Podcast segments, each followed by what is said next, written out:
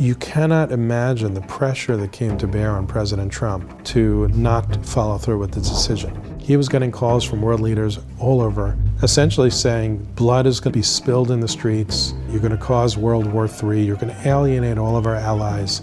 And what happened? Nothing. Today I sit down with Jason Greenblatt, Special Envoy to the Middle East under Trump and author of In the Path of Abraham. Greenblatt was one of the chief architects of the Abraham Accords, a set of historic normalization agreements between Israel and a number of its Arab neighbors. And before the Abraham Accords were signed, you had former Secretary of State John Kerry actually say, "There will be no advanced and separate peace with the Arab world without the Palestinian process and Palestinian peace." We discussed the breadth of what the Abraham Accords accomplished, the threat of a nuclear Iran, and some of the many myths surrounding the Arab-Israeli conflict. This is American Thought Leaders, and I'm Jan Jekielek. Jason Greenblatt, such a pleasure to have you on American Thought Leaders. Thank you for having me.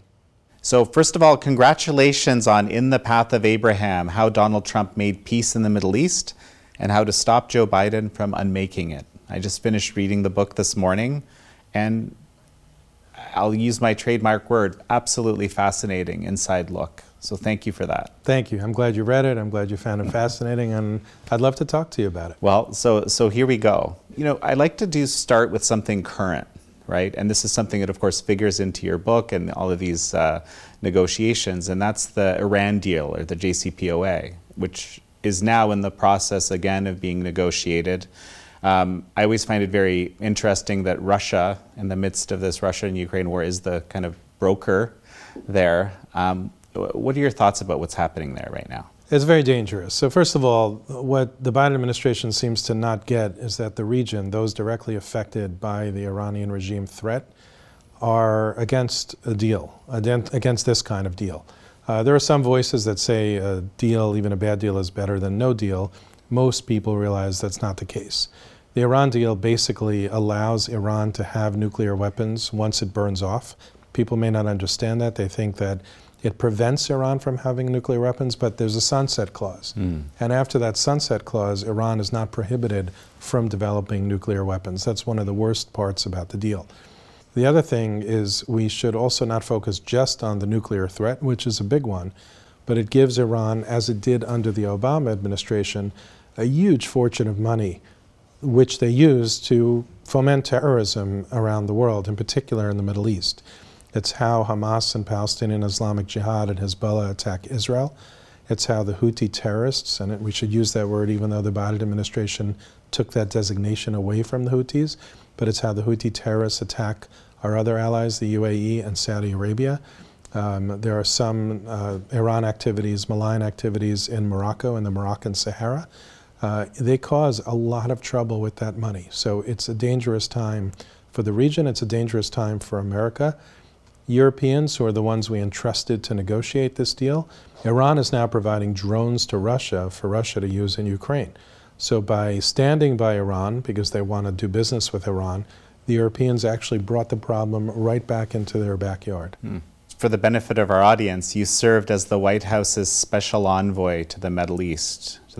You were one of the key architects of the Abraham Accords. But you kind of come, I guess, from a bit of an unusual background when it comes to doing this sort of thing. And so I'm going to give a chance for you to kind of tell us a little bit about that. Yeah, so I'm a lawyer by training. I'm a retired lawyer for the moment. Business person. I worked for Donald Trump for 20 years in private practice. I was his chief legal officer. And one day he won the election and asked me to join him at the White House, and I did. He also brought on his son-in-law, Jared Kushner, who led the team, a remarkably talented person, also a lawyer by training, but a business person. David Friedman, the former U.S. ambassador to Israel, a lawyer by training. What all of us had was the trust of Donald Trump. We had a businessman's approach and a legal approach, not a diplomatic approach. We were always diplomatic, but we weren't constrained by years of diplomatic talks and certain talking points and rigid criteria by which people always felt this problem could be resolved. So, like Donald Trump, we looked at things with a fresh pair of eyes. for Donald Trump to bring in someone who was, you know, key to many of his biggest negotiations, right, in his business, a deal maker, so to speak, into this kind of a foray. Like, that to me makes a lot of sense. What maybe isn't so obvious is that you also happen to be an observant Jew. Your whole team was Jewish, and that's interesting. Yeah, so if there were two criticisms that the mainstream media pointed in our direction when we were appointed, one was that we were not diplomats, we had no diplomatic experience, and the other was indeed that we were observant Jews, proud supporters of Israel, each of us, and they felt that that was the wrong choice. And my answer, which I'm much more certain about today than I was when we were appointed, was severalfold. Number one, look at the results, right? The Abraham Accords happened. The first historic peace agreements between Israel and its Arab neighbors in many decades. So that certainly was not a blocking factor. And the second is, I only found respect and camaraderie from the Arab countries for me being an observant Jew. We understood each other right away, whether it was because I kept a special diet as they did, whether I needed a place to pray from time to time as they do, whether we had many holidays as they do. There was this immediate, almost a brotherhood that was established. And I not only didn't see it as a negative, I only found it to be a positive. That's not to say that somebody who's not Jewish or not observant can't be equally skilled and do what we did. But for those who charge that it was a bad thing for Donald Trump to bring in three observant Jews, I say quite the opposite, that the region and we got along very, very well. You have this wonderful little anecdote right at the end of the book that kind of speaks to what you're talking about right now, right? Where you're getting the call and you're about to do the Kaddish, and you have to decide, am I going to take the call? Am I going to? And it turns out that the Muslim on the other end is very, very understanding of your situation. The reason I ended the book with that is really to prove the point of what you just asked, which is, religion, we can't pretend religion doesn't play a very, very important role in the region, not just in the Israeli-Palestinian conflict, but in the region. So when my Muslim friend, who is a leading government figure in the region, realized that I was in synagogue, and he almost felt embarrassed to have interrupted me. It's not his fault. He had no idea where I was at the moment. But when I explained to him that I couldn't speak at that time, and that I was having such a hard time reaching him, could we please reschedule the call? He bent over backwards to make sure that I could go do my prayers, and he would make sure that he was fully available as soon as the prayer services were over. And that's just time and time again what I experienced in the region. I should also stress, including from the Palestinians. Well, so let's talk about the Abraham Accords. First of all, we've heard the term. I mean, I have a general sense, of course, of what they are, but I don't think that many people fully understand what happened and what is the breadth of what the Abraham Accords represent and actually managed to accomplish? So the Abraham Accords are what are referred to as normalization agreements between Israel and some Arab countries, notably Bahrain, the United Arab Emirates, and Morocco, as well as Sudan. I'll leave Sudan out because I didn't work on Sudan at all. Some criticize and say they're not really peace agreements because Israel and those countries were never at war. And technically that may be true. No Emirati that I'm aware of, probably accurate to say, ever killed an Israeli, and vice versa. Same with Bahrain, probably same with Morocco. But what people don't understand is there was never any kind of formal relationship between the countries. They were considered enemies. You couldn't travel back and forth. You couldn't do business back and forth. You wouldn't have phone connections. So it opened up an entire new life for millions of people. Now you have the ability to travel back and forth, have friendships, do business together, share culture, put satellites or rockets, send them to the moon together. I have a podcast on Newsweek, and I just aired an episode where an Israeli NGO, together with the United Arab Emirates government, Albania, Qatar, who is not a signatory yet to the Abraham Accords, worked together to save about 167 Afghans a year ago when the Taliban took over Afghanistan. That might have been the first partnership between an Arab country and Israel working to save Muslims, let alone from a country like Afghanistan, which is an enemy state to Israel, and there are zero diplomatic relationships. So for people who criticize it and saying it's not such a big deal, I challenge them to find a better example of a peace agreement, the life-changing experiences that people now have because of the Abraham Accords could really take your breath away. I guess the philosophy behind what ended up being the Abraham Accords was unusual. It was different from what had been tried before. And most notably, this idea that you would have to fix the Palestinian-Israeli conflict first before anything else could be done in the Middle East. And you guys took a very, very different approach. So tell me a little bit about how you came to this. So pretty recent, before the Abraham Accords were signed, you had former Secretary of State John Kerry actually say that peace between Israel and its Arab neighbors will never happen unless you solve the Israeli-Palestinian conflict. I've heard several prominent politicians in Israel sometimes saying, well, the Arab world's in a different place now. We just have to reach out to them and we can work some things with the Arab world and we'll deal with the Palestinians. No, no, no, and no. I can tell you that reaffirmed even in the last week as I have talked to leaders of the Arab community. There will be no advance and separate peace with the Arab world without the Palestinian process and Palestinian peace. Everybody needs to understand that. That is a hard reality. And that might have been true 20, 30, 40 years ago. Obviously, Egypt and Jordan had signed peace agreements with Israel. Whenever I went through the Arab countries in 2017 and 18 and even part of 19, and I would ask them and say, why won't you sign if they've signed already? And there were various excuses that were being used, but nobody ever really gave me that answer that Secretary Kerry had said, which is it'll never happen. Instead, the attitude that I saw was they were struggling to figure out how to make it happen. You never really know if it's going to happen or not. And by the way, I should make clear, we weren't trying to leave the Palestinians out.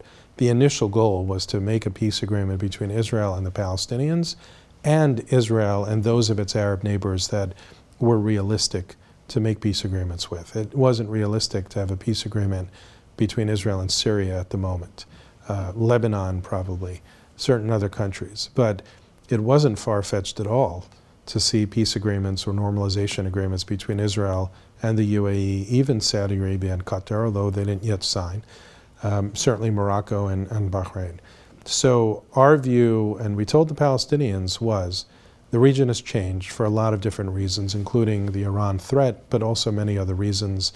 The young population, the Arab countries are completely revamping their economies away from oil into a future of technology and all sorts of other changes. So the Palestinians could either join us in seeing whether or not we can make these peace agreements, or they could decide not to participate and we would continue to work on it.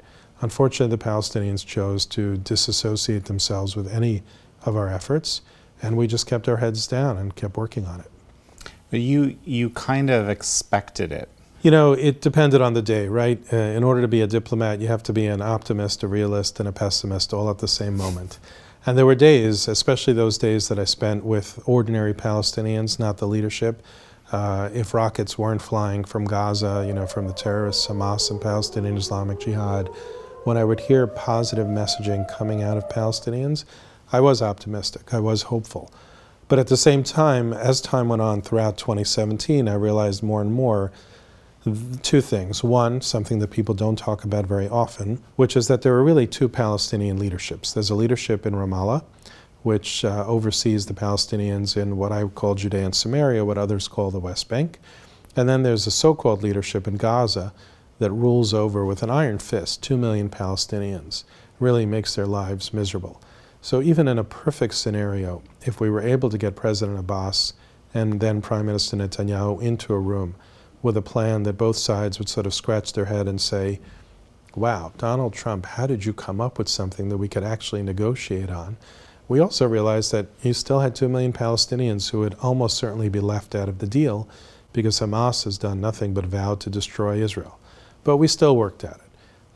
The other issue that people forget about is, or don't understand, is that ultimately President Abbas may say that there are no preconditions to negotiations with Israel, but he has his wish list, he has his demands. But the demands that he's made are not realistic. They include, for example, all of East Jerusalem, becoming a Palestinian capital. All of East Jerusalem would include Judaism's holiest places, the Temple Mount, which is also holy to Muslims, the Western Wall itself, which is the place that Jews are allowed to pray at. People may not realize, perhaps your audience may not realize, that Jews could pray, all people could pray, at the Western Wall, the last remnant of an outer wall of the Jewish temple that existed 2,000 years ago. And Jews could go up to what was once the site of the Jewish temples, but they're not allowed to pray there. They're actually excluded from praying there. Only Muslims could pray there. So there are just certain demands that aren't realistic, and as 2017 wound down, it seemed to me that the peace plan that we were going to put forth, which ended up not coming out for several years, would be difficult for President Abbas to engage in. Hopefully, at some point, either that will change with him or the next leader that the Palestinians, at least the Palestinians in Judea and Samaria, will have. And there were two parts to this, right? There was this kind of peace process, but there was also the kind of the economic opportunity piece.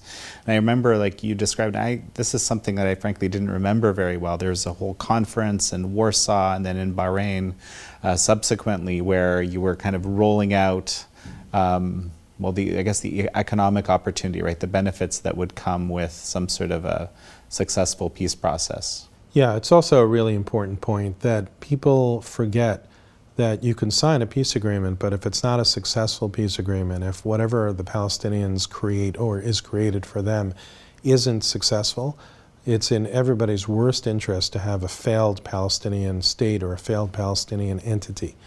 So maybe because we came from the business world, it was very important for Jared and President Trump to actually create an economically viable Palestinian economy.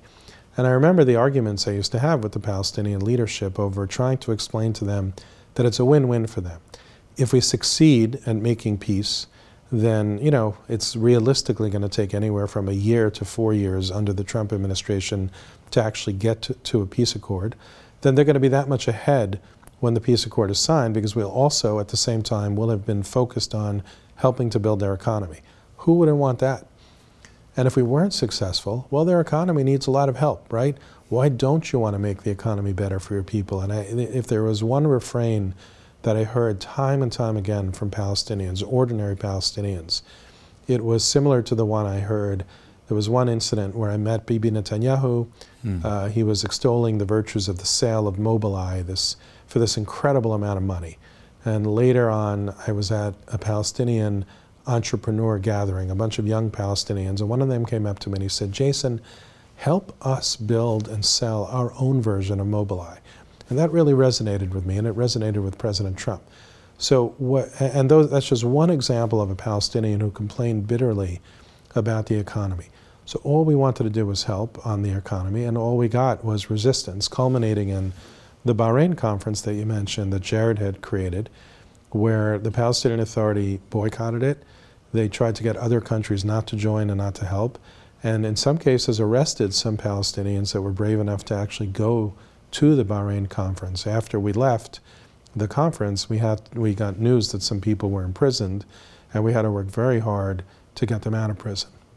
And so you mentioned there's this basically kind of two authorities, so to speak, right, in the Palestinian territories, and so in these arrests, I mean, this isn't something you typically hear about. Right? Correct. So there are many examples.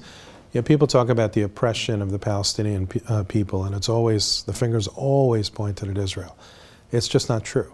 The Palestinian leadership in Ramallah doesn't give the type of freedom that Palestinians deserve in the West Bank, another name for the Judea and Samaria. And that's not to say that Israel is perfect. There are imperfections in how the society works, largely because of the security troubles. You know, when you have a dangerous region, invariably, if you want to keep your country safe, your citizens safe, there are rules and restrictions that fold into place, and that causes anything from inconvenience to significant negative impact on people's lives. But nobody focuses on how Palestinians don't have a free press, they don't really have a free society because of their own leadership. And that's in the West Bank. That's to say nothing of what Palestinians get under Hamas rule in Gaza. Israel is not part of Gaza anymore. They withdrew years ago, much to their detriment, many would argue. And it's true that Israel and Egypt do restrict movement of people in and out of Gaza, as well as goods. One of the reasons they restrict movement of goods into Gaza, let's just take cement or concrete, for example. It's because Hamas takes that concrete, and instead of building schools and hospitals, they divert much of that to be used to build tunnels, with which they then use to try to attack Israel. They're called terror tunnels. They abscond with so much of the good things that would be allowed in. So Israel has to, and Egypt, have to take a very strong view as to what they can and can't allow in. There are lots of other examples, but I would say those are some of the ways that the Palestinians are oppressed by their own leaders. It is always described as a kind of intractable problem. Where was the first breakthrough?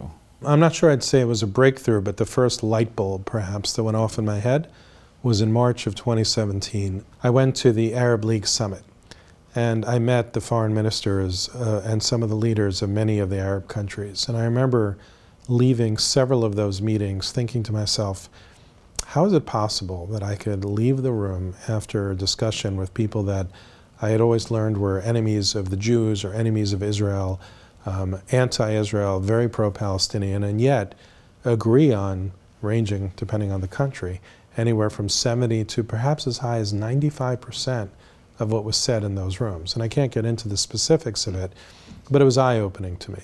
And many of them had said that while they are tremendously supportive of the Palestinian people, they're frustrated with President Abbas's leadership, his inability to sit down and talk with Israel. They're certainly frustrated by the terrorism in Gaza. They're all very against it. They fight their own version of Gaza. And I would say that was almost the first time I thought, maybe there's actually hope here. And the hope could rest with the leadership of the neighboring countries. Maybe they could support President Abbas so he could be courageous and brave enough to engage with the Israelis. And there are many examples along the way of things like that. Probably the next, and this is a negative light bulb, but it really shows people the heart of the Palestinian leadership. When President Trump kept his promise to recognize Jerusalem as the capital of Israel, and let's remember that every president before him said that. He's the only one that actually followed through. He's the only one that didn't sign this national security waiver not to follow through on his promise, but nobody could accuse him of not having given them a heads up that he planned to do it. The worst that people could accuse, or the Palestinians could accuse President Trump of, was he's actually a man who kept his promise. But when he kept his promise, the Palestinians cut ties with us and said, we are never going to engage with you, not on your peace plan and not on anything else. We're going to wait you out. So when we saw that, and I, at the time I probably thought 6 months or a year and then they'll be back. Turned out they didn't come back. I realized that they weren't very serious about helping their people. A serious leadership would say, I don't agree with what you did on Jerusalem. And eventually, when President Trump released his plan, I don't agree with your peace plan, but let's sit down and at least try. Let us tell you what's wrong with the peace plan. Let us go through it line by line and figure out why this isn't the right result, or why the Palestinians deserve X or Y or Z and not what you gave them. But instead, the comments coming out of the leadership were things like, we hope the peace plan is born dead. They didn't pick it up, they didn't read it, or if they read it, nobody knew that they read it, and they were completely unwilling to engage on it. That's not serious leadership. Well, let's talk a little bit about this moving of the embassy to Jerusalem. Of course, it was the law of the land that should be the case, and still is, I guess. But there was this waiver that kept getting signed again and again. I think President Trump actually signed it once early on, and which made a lot of people think he was going to kind of just follow the status quo. Why is this so shocking? And what was the reaction when people started realizing that this was a serious thing? I think people felt that the national security waiver was there for a reason, and the reason was so a presidential candidate could make a promise and not have to follow through. What they didn't realize is Trump's a guy who means business. He may not be able to get everything done that he says, but he's certainly going to work really hard to try. I think you're right. When he signed the first one, I think it was in May of 2017. They're every 6 months. people, the sort of intellectual class, the diplomatic class, the peace expert class, all felt they took a sigh of relief and said, oh, he's not serious either, it'll be fine. But once we really started to go through the process, and it was quite an extensive interagency process. So many of the US government agencies had to be involved. And once the decision was made, you cannot imagine the pressure that came to bear on President Trump to not follow through with the decision. He was getting calls from world leaders all over. Jared Kushner and I were getting calls in the White House, others, probably our national security advisor, I'm sure the chief of staff, essentially saying, don't do it. Blood is going to be spilled in the streets. You're going to cause World War III. You're going to alienate all of our allies. There were threats, but President Trump is not a guy who, he's no wallflower. He believed it was the right thing to do. He wanted to follow US law. He wanted to correct the historical wrong, and he did it. And what happened? Nothing. I don't want to criticize past presidents, right? I wasn't in the room. I didn't read the intelligence reports that they were reading, so I have no idea what they were told. But I was in the room so many times when President Trump and others were told not to do it and why they shouldn't do it. And clearly, he made the right decision. So this is actually something quite interesting that you mention in the book, that often, in kind of in your analysis, when you look back, the times when progress was made, strong-minded decisions were made, decisions which a lot of people would criticize and say this will clearly kill any discussion in the future. And subsequent to that, some breakthroughs were made or some shifts were. This was, you said that this is something that you actually were able to discover looking at the historical record. Well, let's take the Jerusalem recognition announcement. So if you look closely at President Trump's speech, and I would encourage people to read it, the very end of it says that he wasn't taking a position on the borders of Jerusalem. And I don't remember the exact words, but something along the lines of he prayed for peace for Israel and the Palestinians. We want an agreement that is a great deal for the Israelis and a great deal for the Palestinians. We are not taking a position of any final status issues, including the specific boundaries of the Israeli sovereignty in Jerusalem or the resolution of contested borders. He bucked tradition. He followed U.S. law, but bucked tradition, because U.S. law doesn't mean that the people involved, the people in charge, actually are interested in following U.S. law. Even the people who are knowledgeable about it. I remember a conversation, I was on a panel, I don't want to say where, I can't say where, but a journalist who's very knowledgeable about this file, has been writing about it for years, asked me a question and said, why didn't President Trump exact a penalty out of Israel when he recognized Jerusalem as the capital, and especially when he moved the embassy? And I was sort of incredulous at the question, because what U.S. law says is Jerusalem is the capital, you need to move the embassy, and the only reason not to is if you feel, if the president feels, that you could sign a national security waiver. If you can't sign the national security waiver, then you need to follow the law. So I said to him, exacting a penalty out of Israel isn't following U.S. law. It doesn't say use it as a bargaining tool against Israel. It doesn't say get something when you do it. It says black and white. Either you believe there's a national security reason not to do it, so don't do it, or if you don't believe there is, then do it. And I don't remember the answer. I think it was sort of a, I'd like to think it was a grunt of recognition, but it was a grunt. Clearly he didn't agree with me. But people have a complete misunderstanding of issues like this, and when we weren't afraid, because we did work for an unusual president, he wasn't a politician, he wasn't afraid to say what was on his heart and what was in his heart and what was on his mind, sometimes to his detriment, we were able to buck tradition and look at things differently than some who had done this in the past. What's another example, or maybe the starkest example in your mind of something that's, you know, grossly misunderstood about the region or the circumstances there? One example would be this whole East Jerusalem is the capital of the Palestinians. There was an event at the City of David. The City of David is a historic area near the Western Wall in the old city of Jerusalem, where they've made a lot of historic discoveries about King David, including very recently a road that led from a pool, called the Shiloach pool, where Jews would come and immerse themselves in water. I should say maybe pilgrims, because I don't think it was just Jews. And then they would walk up to the Temple Mount through a tunnel. And they actually discovered this tunnel some years ago. They're digging it out. They continue to dig it out. I was actually there with my family a couple of weeks ago. It's quite a remarkable find. They had an official opening. And at the opening, somebody thought it would be a nice idea to put a papier-mâché, or maybe a little bit stronger than a papier-mâché, closure on the opening of the tunnel and break into that to sort of symbolize that they were opening this tunnel, even though the tunnel, much of the tunnel had been dug already. You can't imagine the press. They went wild, because in order to open this tunnel, we were holding sledgehammers, because we were sort of pretending to break into this archaeological discovery.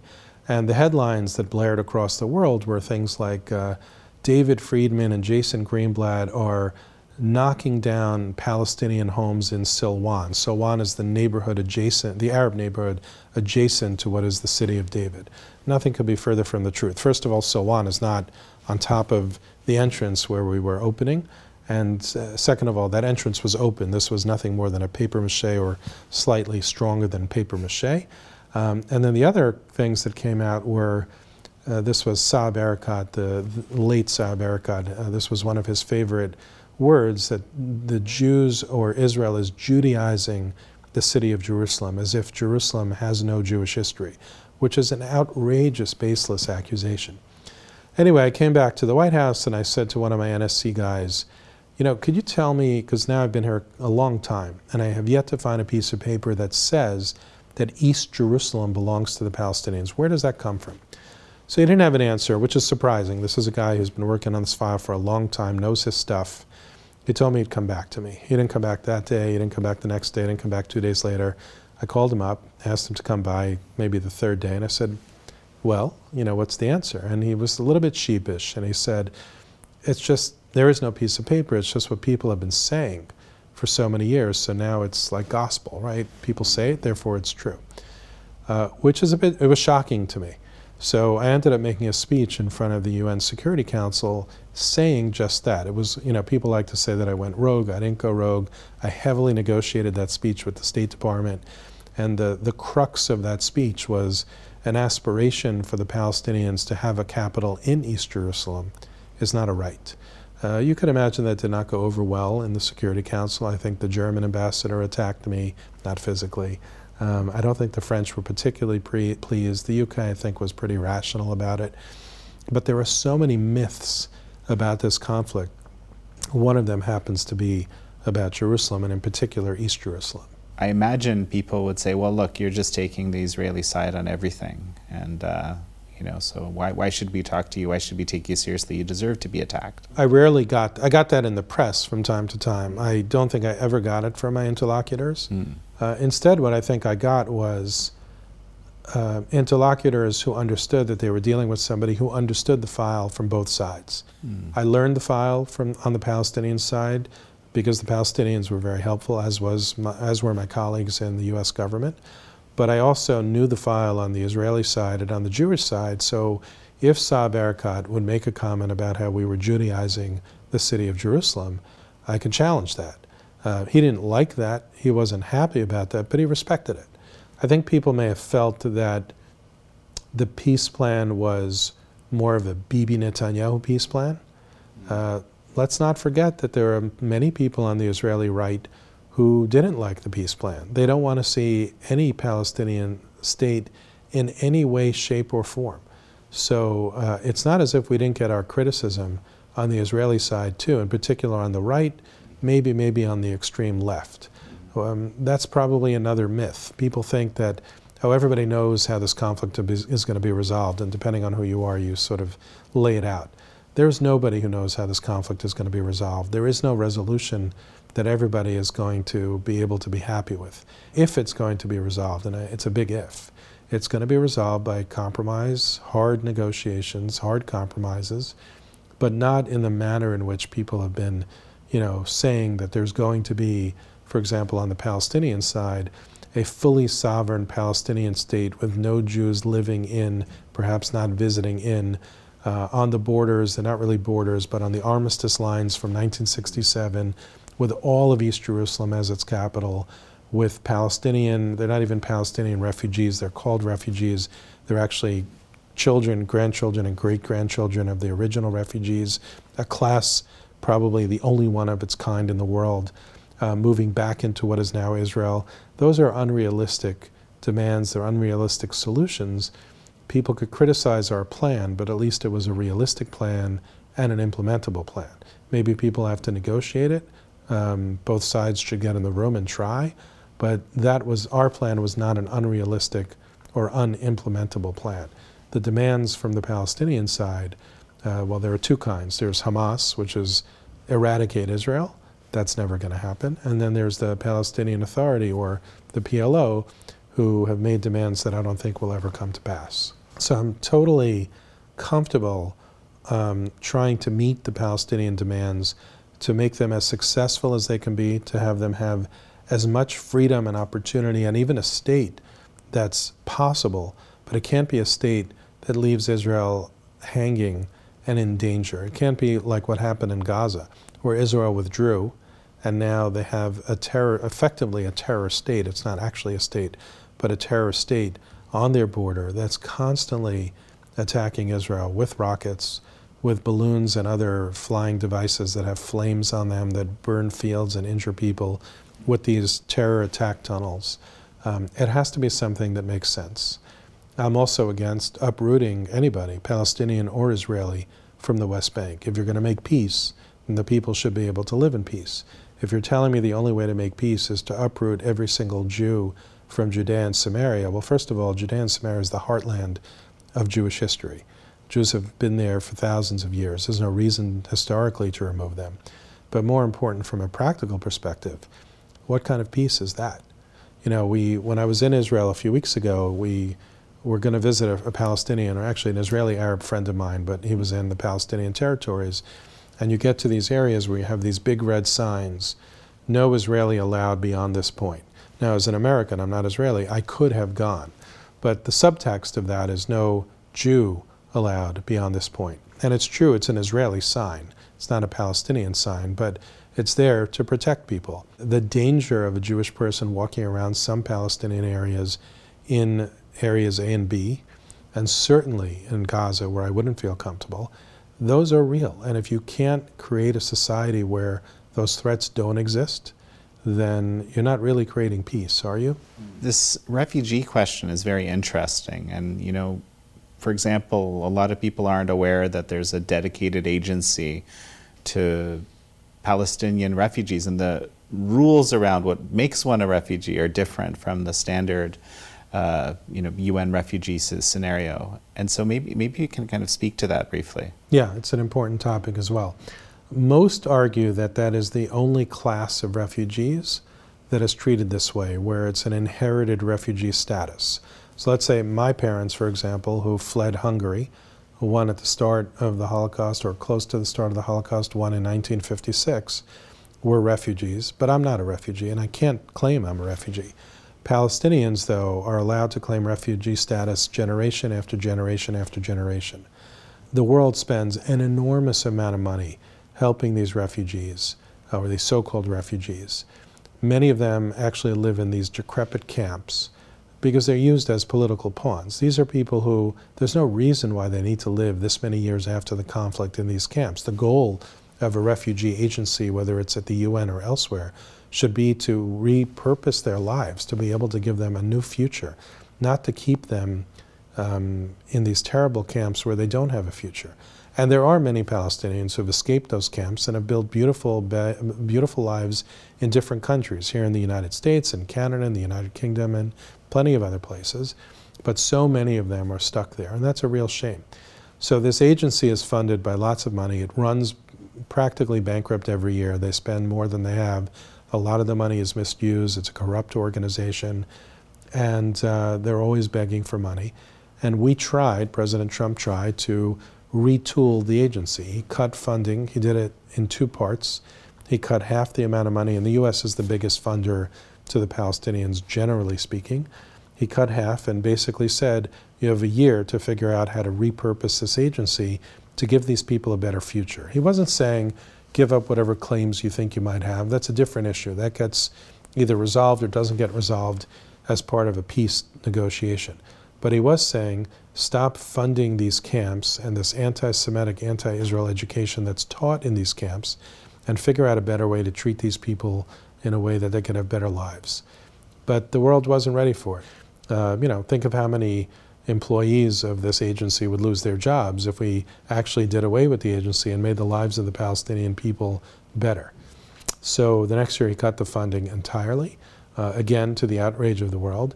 It's much easier for the world to write checks into this problem and throw money at it instead of trying to fix the problem and give the Palestinians better lives. But that's not Trump's mindset. That's not the mindset of a business person. He's not a politician. His goal is to make things better, not just pay into a system using taxpayer money for a broken cause. Let's talk briefly about that. You know, obviously you've worked with him for a long time prior to government. What's it like working with the man? I loved it. It was exciting. It was always interesting. He was always respectful to me. I know he has some reputation based on the mainstream media that he's this, that, or the other thing, but I could think in the 20 years I worked for him in the private sector before the three at the White House, I can think of one disagreement that we had together, which says a lot. He is creative, always interested in hearing from people. I know sometimes the press would like to say, oh, he asks different people different things. That's how he learns. So for example, I remember one time very early in my career there, I was a lawyer working on a deal. I gave him the deal points, and he wanted to speak to somebody who was running the building, like an operations person, about a particular issue. And at first I was surprised, but then I realized, but that makes a lot of sense. What do I know about, I think the issue was the foot traffic in the building, both in the hallways and the elevators and things like that. I don't know that, I'm a lawyer. I don't know the business operations or the building's operations. And he called this other person in, and he synthesized everything that I was telling him along with the information he was getting from others who were actually working on these issues, and then he came to his conclusions. So I've always found him to be curious, very decisive. Sometimes he went along with my recommendations and other times he didn't. And just a really interesting synthesizer of information. If we came up with X, he wanted to know why we couldn't do 2X or 3X. You know, why did we have to do it that way? Why not this way? Always creative. Sometimes the ideas worked. Other times we had to explain why they wouldn't work. He might challenge us on when we push back, and we'd have a healthy dialogue on it. And then if he agreed with us, he would back off. And if he didn't agree with us, he would ask us to move forward with his direction, as is the right of a guy who was elected to be president of the United States. I thought the Abraham Accords were kind of a minor miracle while watching from the outside. It's certainly not something I was expecting to see. And then I subsequently thought to myself, there's a kind of a genius to it in a way, in the sense that it doesn't actually require the U.S. to stay as the broker. The Abraham Accords don't need the United States to continue to flourish. If the countries involved, and hopefully other countries want to, they can grow them out in amazing ways. Having the U.S. on board and encouraging them and convening is certainly helpful, but they don't need the U.S. One of the ways we did damage until recently is President Biden's distance or perhaps disrespect of some of our key allies, including Saudi Arabia and even the United Arab Emirates. When you disrespect your allies and you let them think to themselves, maybe we can't rely on the United States anymore, that weakens the foundations of the relationship between the U.S. and its allies, and therefore it weakens things associated with the U.S., such as the Abraham Accords. I think President Biden has tried to turn a page when he went to visit Saudi Arabia, and I think he did turn a page with Saudi Arabia. I think there's many more pages to turn in that chapter, but he did the right thing going there, and hopefully we're past that. But we still have the Iran deal, right? If he signs an Iran deal that's similar to the Iran deal that was signed under the Obama administration, perhaps something worse. It's not going to be longer and stronger by all accounts, which is what they promised us, but it seems it's going to be similar or worse. that's also going to potentially rock the foundations of the region in many unhelpful ways. So I think back, you know, when people were upset about Jerusalem, the Jerusalem announcement by President Trump, the recognition as being the capital of Israel, that wasn't rocking the foundations of safety, right? That wasn't potentially putting people at risk. That might have put, you know, a bunch of crazy nuts to start some negative activity and try to create terror attacks or whatever. I don't want to make light of that, but that wasn't going to rock the foundations of safety and security in the region. The Iran deal will, and I'm a little bit surprised that the world went so crazy when President Trump recognized Jerusalem as the capital, but doesn't recognize the real tremendous security threat to the region, both nuclear and terror, from an Iranian deal with this murderous Iranian regime. And that's how the U.S. could play a negative role and undermine not only the Abraham Accords, but our relationships with our key allies. And the impact of that could be tremendous. I mean, you think we have oil problems now with what's happening in Ukraine, you know, between Ukraine and Russia. Imagine the kind of problems we're going to have if stability and security in the Middle East are rocked with a deal that doesn't make sense with Iran. And worse, if there is a deal and then Iran takes action through that deal, what's going to happen in whether it's in a year from now or 10 years from now. It's a very, very dangerous game. You know, based on your, you know, tenure, you know, how is Iran ultimately viewed in the region, you know, by these different actors? The countries of the region view Iran as strong, strategic, but a tremendous threat. I think that Iran wants nothing more than to destroy Israel and to take over those other countries and put their religious ideology into all of those Muslim countries and then eventually attack the United States and maybe thereafter Europe. I certainly think that Israel understands that, and I think the leadership in the region would probably say, I'm not very wrong on that point. Having said that, seeing what's happening with the Biden administration, you're now seeing the region be pragmatic, right? They're redeveloping ties with Iran. They're potentially exchanging ambassadors again. What's their choice? I know people are complaining about it, but if I were sitting with the leader of the UAE or Saudi, I would say, not a bad idea, because the reality is if Biden is going to sign a deal and we're going to be left with this threat, you could either hope for the best or try to at least make it better under these new circumstances. You know, you left the administration after almost 3 years, to much speculation as to why you were leaving. Many of the people who worked with President Trump have kind of suffered for doing that in the first place. You know, I mean, what's been your situation? I haven't suffered at all. I mean, I'm proud that I worked in the Trump administration. I'm proud that I worked for President Trump. I think we accomplished some amazing things. I'm not saying President Trump is perfect, but I also know, having been on the inside, how much of what people are told, how much is in the news media, is not accurate, is misleading. I wouldn't change what I did for a second.